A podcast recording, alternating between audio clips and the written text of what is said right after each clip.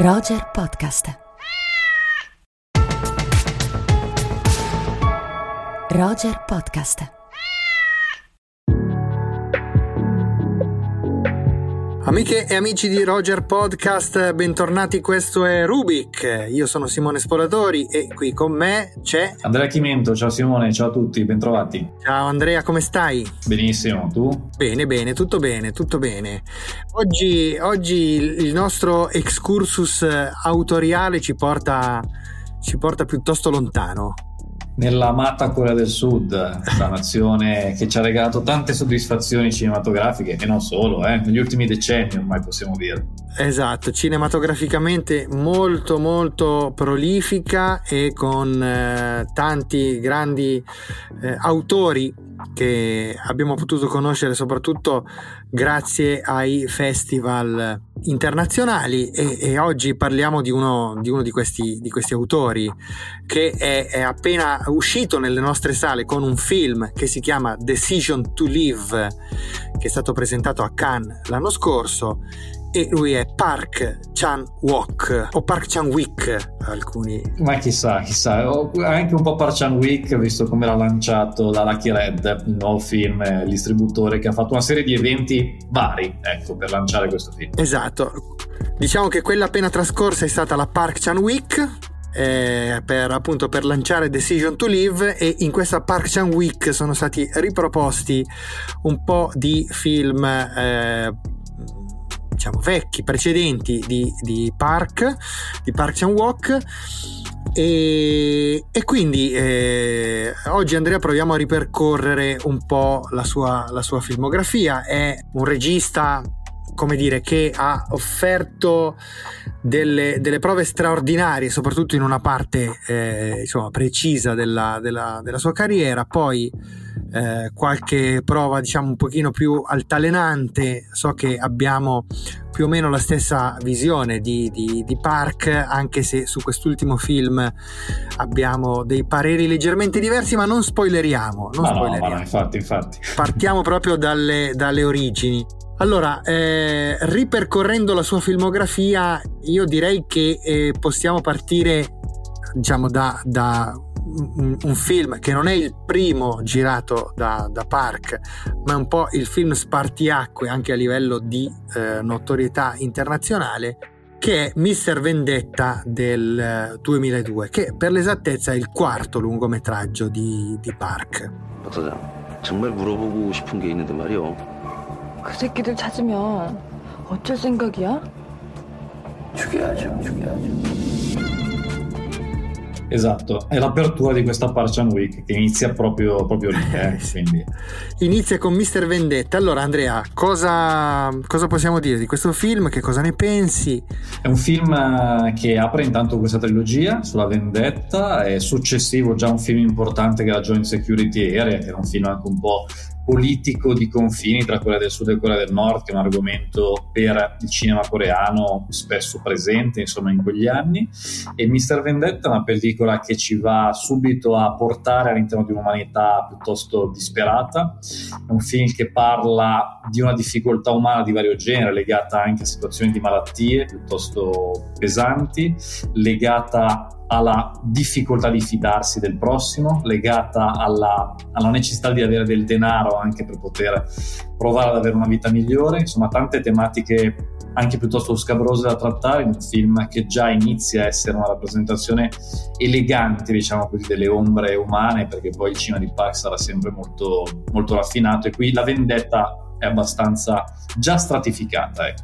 Esatto, quindi abbiamo eh, il primo incontro ehm, al di là appunto di Joint Security Area di, di, due anni prima, del 2000, ma diciamo che Mister Vendetta è ehm, l'apertura, come hai detto tu, di questa trilogia della vendetta e di questo modo di fare cinema che eh, unisce alcuni aspetti eh, come dire, molto viscerali, molto una rappresentazione eh, insomma, della violenza molto eh, dirompente, problematica, però con uno sguardo anche con una messa in scena molto barocca, con uh, uno sguardo, come hai detto tu, molto ricercato, molto raffinato, però anche, come dire, piuttosto eh, estetizzante a tratti e che trova suo, eh, la sua consacrazione definitiva nel quinto lungometraggio di, di, Park del 2003 dell'anno successivo, secondo capitolo della trilogia della vendetta, pluripremiato e celebrato Old Boy. Chi mi avrà messo qui? Ti ho tenuto d'occhio per 15 anni. Vendicarsi è la cura migliore per qualcuno che è stato ferito. Prova anche tu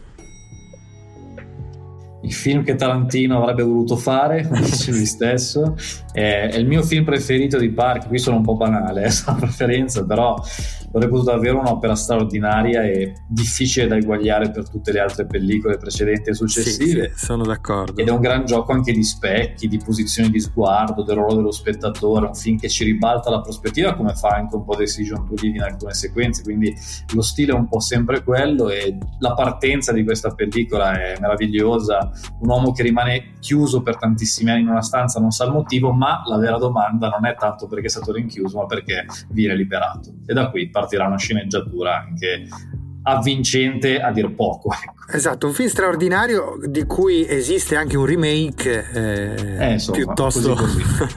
piuttosto, trascurabile, girato da Spike Lee. Esatto, esatto. E, um, a chiudere la trilogia della vendetta c'è eh, Lady Vendetta. Hai trovato quel bastardo? Ah.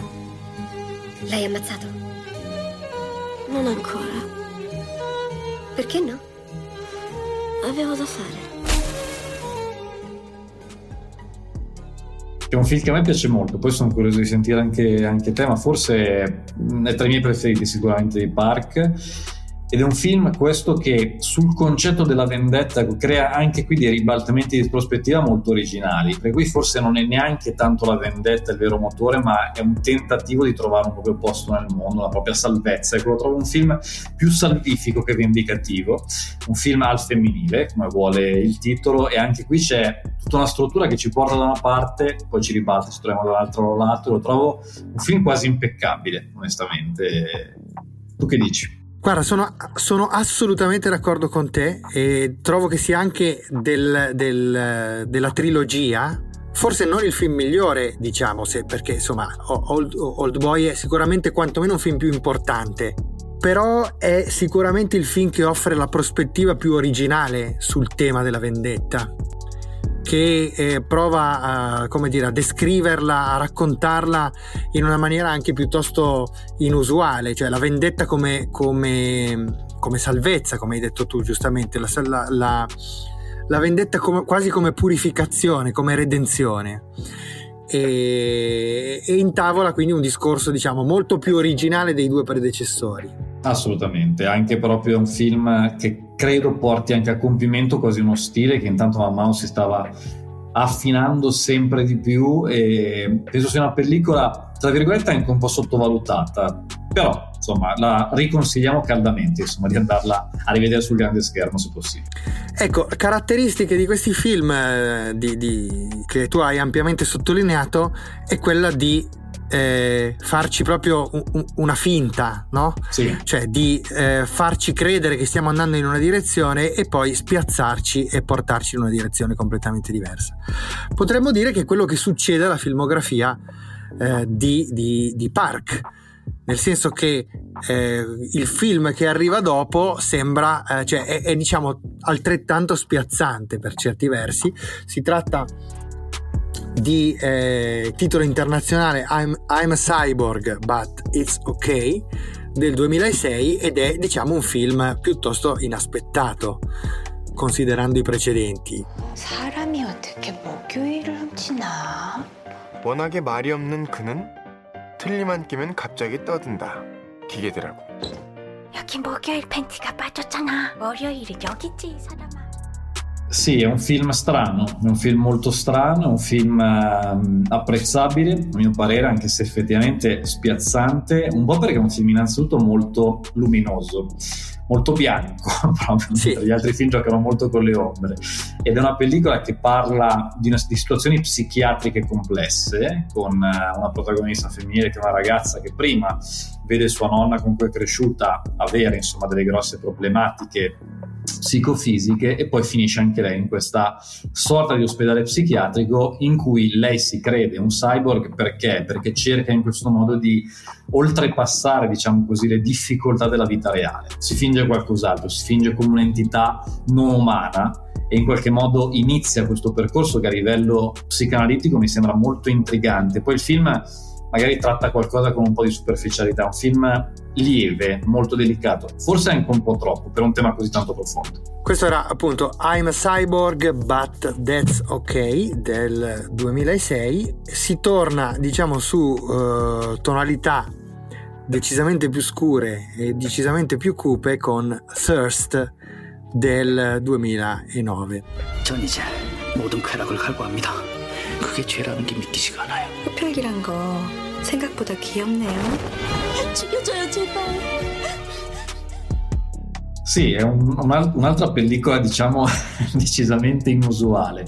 Innanzitutto, all'origine c'è un'opera di Émile Zola, Thérèse Raquin, e qui innanzitutto siamo dentro una situazione che parla in qualche modo di elementi collegabili a film horror come L'Esorcista, ad esempio, come i film certo. Dracula con Christopher Lee, quel cinema lì un po' Hammer, anni 60-70, oppure il grande cinema di William Friedkin. Perché siamo e... nell'ambito di un film di vampiri, diciamolo titolo. Film di vampiri, film di, anche di sacerdoti. Titolo, sì.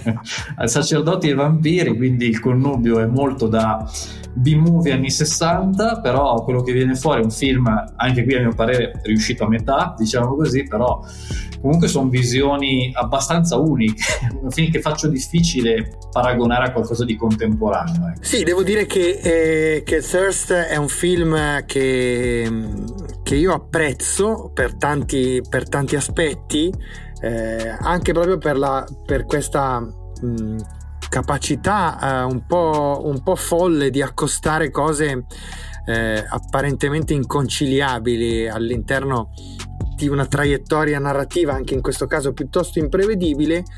L'unico titolo di Park che davvero faccio fatica a eh, digerire è il successivo, cioè Stalker del, del 2013, che è l'unico film anglosassone di, di, di Park con insomma, un cast di, di, nomi molto importanti su tutti eh, Nicole Kidman. Non so cosa pensi di aver visto. Forse potremmo parlare del fatto che vivi qui con Charlie in questo modo. Sì, allora, diciamo che è un film che se, si prende, se, si prende, male rischia veramente di essere imbarazzante. Io faccio minimamente l'avvocato difensore perché non è un film che mi entusiasmi, però diciamo che per trovare un qualche lato comunque curioso, Park inizia a pensare a fare il regista quando vede la donna che visse due volte di Hitchcock. Hitchcock aleggia spesso nella sua filmografia Diciamo che Stalker, se invece lo prendiamo da un lato positivo e piacevole, è il grande omaggio che Park fa a Hitchcock, perché è un film che guarda proprio direttamente all'ombra del dubbio, è quasi un remake su certi concetti.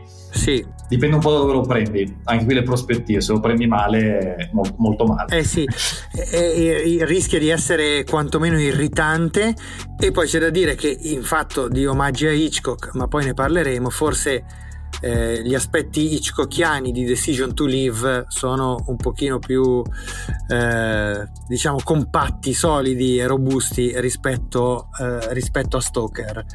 Eh, ho invece molto ehm, amato a Cannes nel 2016 eh, Mademoiselle. Tra gli uomini ricchi il padrone è il maggiore appassionato di libri e tra gli appassionati di libri lui è il più ricco. È grazie ai suoi rapporti con il governo coloniale che abbiamo la corrente elettrica. Ecco, questo invece, qui ci ribaltiamo un po' i ruoli, o meglio, ci siamo un po' più distaccati perché Mademoiselle è il film che a me piace meno in assoluto della carriera di Park, per una ragione che è molto semplice in realtà, lo trovo veramente un film estremamente artificioso di un regista che spesso gioca con l'artificio e questo chiaramente la sua natura un po' stilistica, però il film che ho sentito davvero meno spontaneo di tutti, anche un po' magari una cosa mia personale, eh, più che dei limiti perché poi la regia è sempre ottima, però lo trovo veramente, ma veramente molto molto autocompiaciuto, un po' troppo rispetto al solito. Sì, è un film sì, indubbiamente costruito, è un film, eh, hai, hai, hai ragione a rilevare secondo me questa, questo autocompiacimento è però un film, come dire, formalmente impeccabile e, e nel suo essere comunque un, una costruzione cerebrale anche eh, denso e ricco di significati e di strati. Forse eh, diciamo che siamo entrati in una eh, in, un, in, una nuova fase del, del, cinema di Park in cui prevale un pochino la costruzione, la cerebralità, perché comunque a mio modo di vedere anche Decision to Live, che io trovo un grande film, però è un grande film costruito.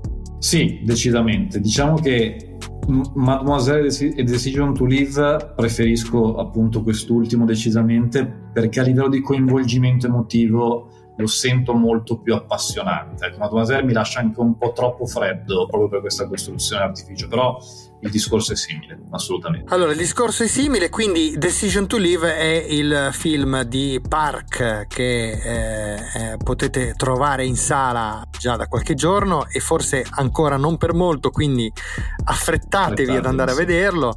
Eh, film presentato a Cannes eh, nella scorsa edizione e che ha vinto, se non ricordo male, il premio per la miglior regia. Sì, sì, sì, sì, sì. Molto, molto azzeccato, seppur ci c'erano tanti competitor importanti però sicuramente una regia che gioca forse più che mai su questi cambi di sguardo perché sono anche repentini, nella stessa sequenza si cambia la prospettiva, si gioca molto con il linguaggio, anche c'è una difficoltà comunicativa perché un personaggio parla un po' più difficoltosamente, non so se esiste questo avverbio, sì. la lingua coreana e arriva dalla Cina e quindi c'è un po' un tema di difficoltà verbali che è molto importante, quindi lo sguardo a volte lo sostituisce, mi sembra un aspetto centrale del film aspetto centrale del film che è sostanzialmente eh, un thriller, diciamo un quasi un ehm, noir per alcuni cliché. Un noir, sì, una sì, detective story in cui questo detective si trova ad indagare sulla, sulla morte di un, di un uomo eh, e la maggiore sospettata eh, è la moglie, ma tra i due poi scatta insomma qualcosa che ovviamente complica in maniera piuttosto eh, importante l'indagine. Allora direi che Andrea, è arrivato il momento del, dell'approfondimento, sì. proprio del focus su Decision to Live, che troverete poi anche eh, sabato in uh, versione standalone come pillola che può accompagnarvi nel, insomma, nella, nella, camminata verso la sala e introdurvi il film. Noi intanto ci salutiamo e ci diamo appuntamento alla, alla prossima settimana e eh, dopo un piccola, una piccola clip di Decision to Live, il nostro focus sul film di Park.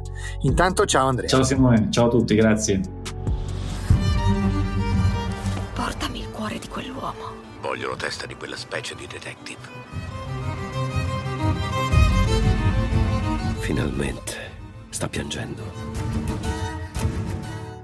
Ed eccoci con il nostro appuntamento settimanale con i consigli, con il consiglio cinematografico della redazione di Rubik. E il film che vi consigliamo questa settimana è Decision to Live del regista coreano Park Chan-wook, film premio per la miglior regia al, all'ultimo festival di Cannes, è approdato in sala da circa una settimana, distribuito da Lucky Red. È un film da non perdere, senza dubbio uno dei migliori di questa stagione, film che riesce a fondere perfettamente generi diversi, atmosfere differenti e contamina in modo perfetto eh, classicità e originalità. I protagonisti di, di, questo film, i protagonisti di Decision to Live sono due, un poliziotto coreano e una donna cinese che vive in Corea dopo eh, essere emigrata. E lui, il poliziotto, si ritrova ad indagare sulla morte del marito di questa donna, eh, un, un, tragico evento, eh, ma questa donna è eh, la maggiore sospettata di questa morte eh, così un po', un po' bizzarra. Quest'uomo è caduto da un dirupo in montagna. Quando il poliziotto e la sospettata si incontrano, eh, nasce tra i due una fortissima attrazione un amore molto tormentato, problematico e a lungo anche taciuto. Ora, non è solo il complesso intreccio tra le indagini e i sentimenti a rendere difficile questa situazione, ma è anche il linguaggio. Lei, cinese in terra coreana, non padroneggia perfettamente la lingua e questo genera una serie di equivoci che rendono ulteriormente complessa la lettura della, della situazione, che è una, una, situazione già difficile anche per la difficoltà che quest'uomo, questo poliziotto ha anche nel decodificare i suoi stessi sentimenti e, e, e quelli di, di lei. Ora, un primo aspetto da rilevare è come in questo intreccio apparentemente piuttosto classico tra detective story e melodramma, Park inserisca anche la commedia. Si ride parecchio e si ride di gusto in Decision to Live e si ride proprio della tortuosa complessità dei, dei sentimenti. Accanto a questo elemento, e direi direttamente connesso a, a questo elemento, c'è proprio la splendida rappresentazione dell'incomunicabilità, il meccanismo narrativo costruito da Park mette a nudo proprio l'in- l'inadeguatezza del linguaggio rispetto ai sentimenti o se vogliamo l'inadeguatezza dei sentimenti rispetto al linguaggio, insomma, diciamo la natura grottesca e sempre deforme del parlar d'amore, che sembra un esercizio impossibile e di cui in fin dei conti non ci resta che ridere con una certa rassegnazione. E che questo sia il centro del film lo si capisce dopo circa un'ora quando Park, come vedrete, scioglie il dubbio riguardante la colpevolezza di lei, ma per la rimanente ora e venti, il film dura due ore e venti, quindi rimane un'ora e venti dopo questa, questa svolta, e tensione e divertimento non calano mai tra eh, rimandi hitchcockiani e, dobbiamo dire, una messa in scena formalmente impeccabile ed elegantissima, molto più controllata e meno barocca rispetto alle ultime prove del regista coreano. Un film da non perdere, insomma, correte al cinema a vedere Decision to Live che purtroppo non credo rimarrà ancora a lungo in sala, ma è assolutamente un film da vedere su grande schermo, sia per la grande bellezza formale, ma anche per la forza emotiva, è una forza emotiva che merita assolutamente il buio della sala e uno schermo adeguato.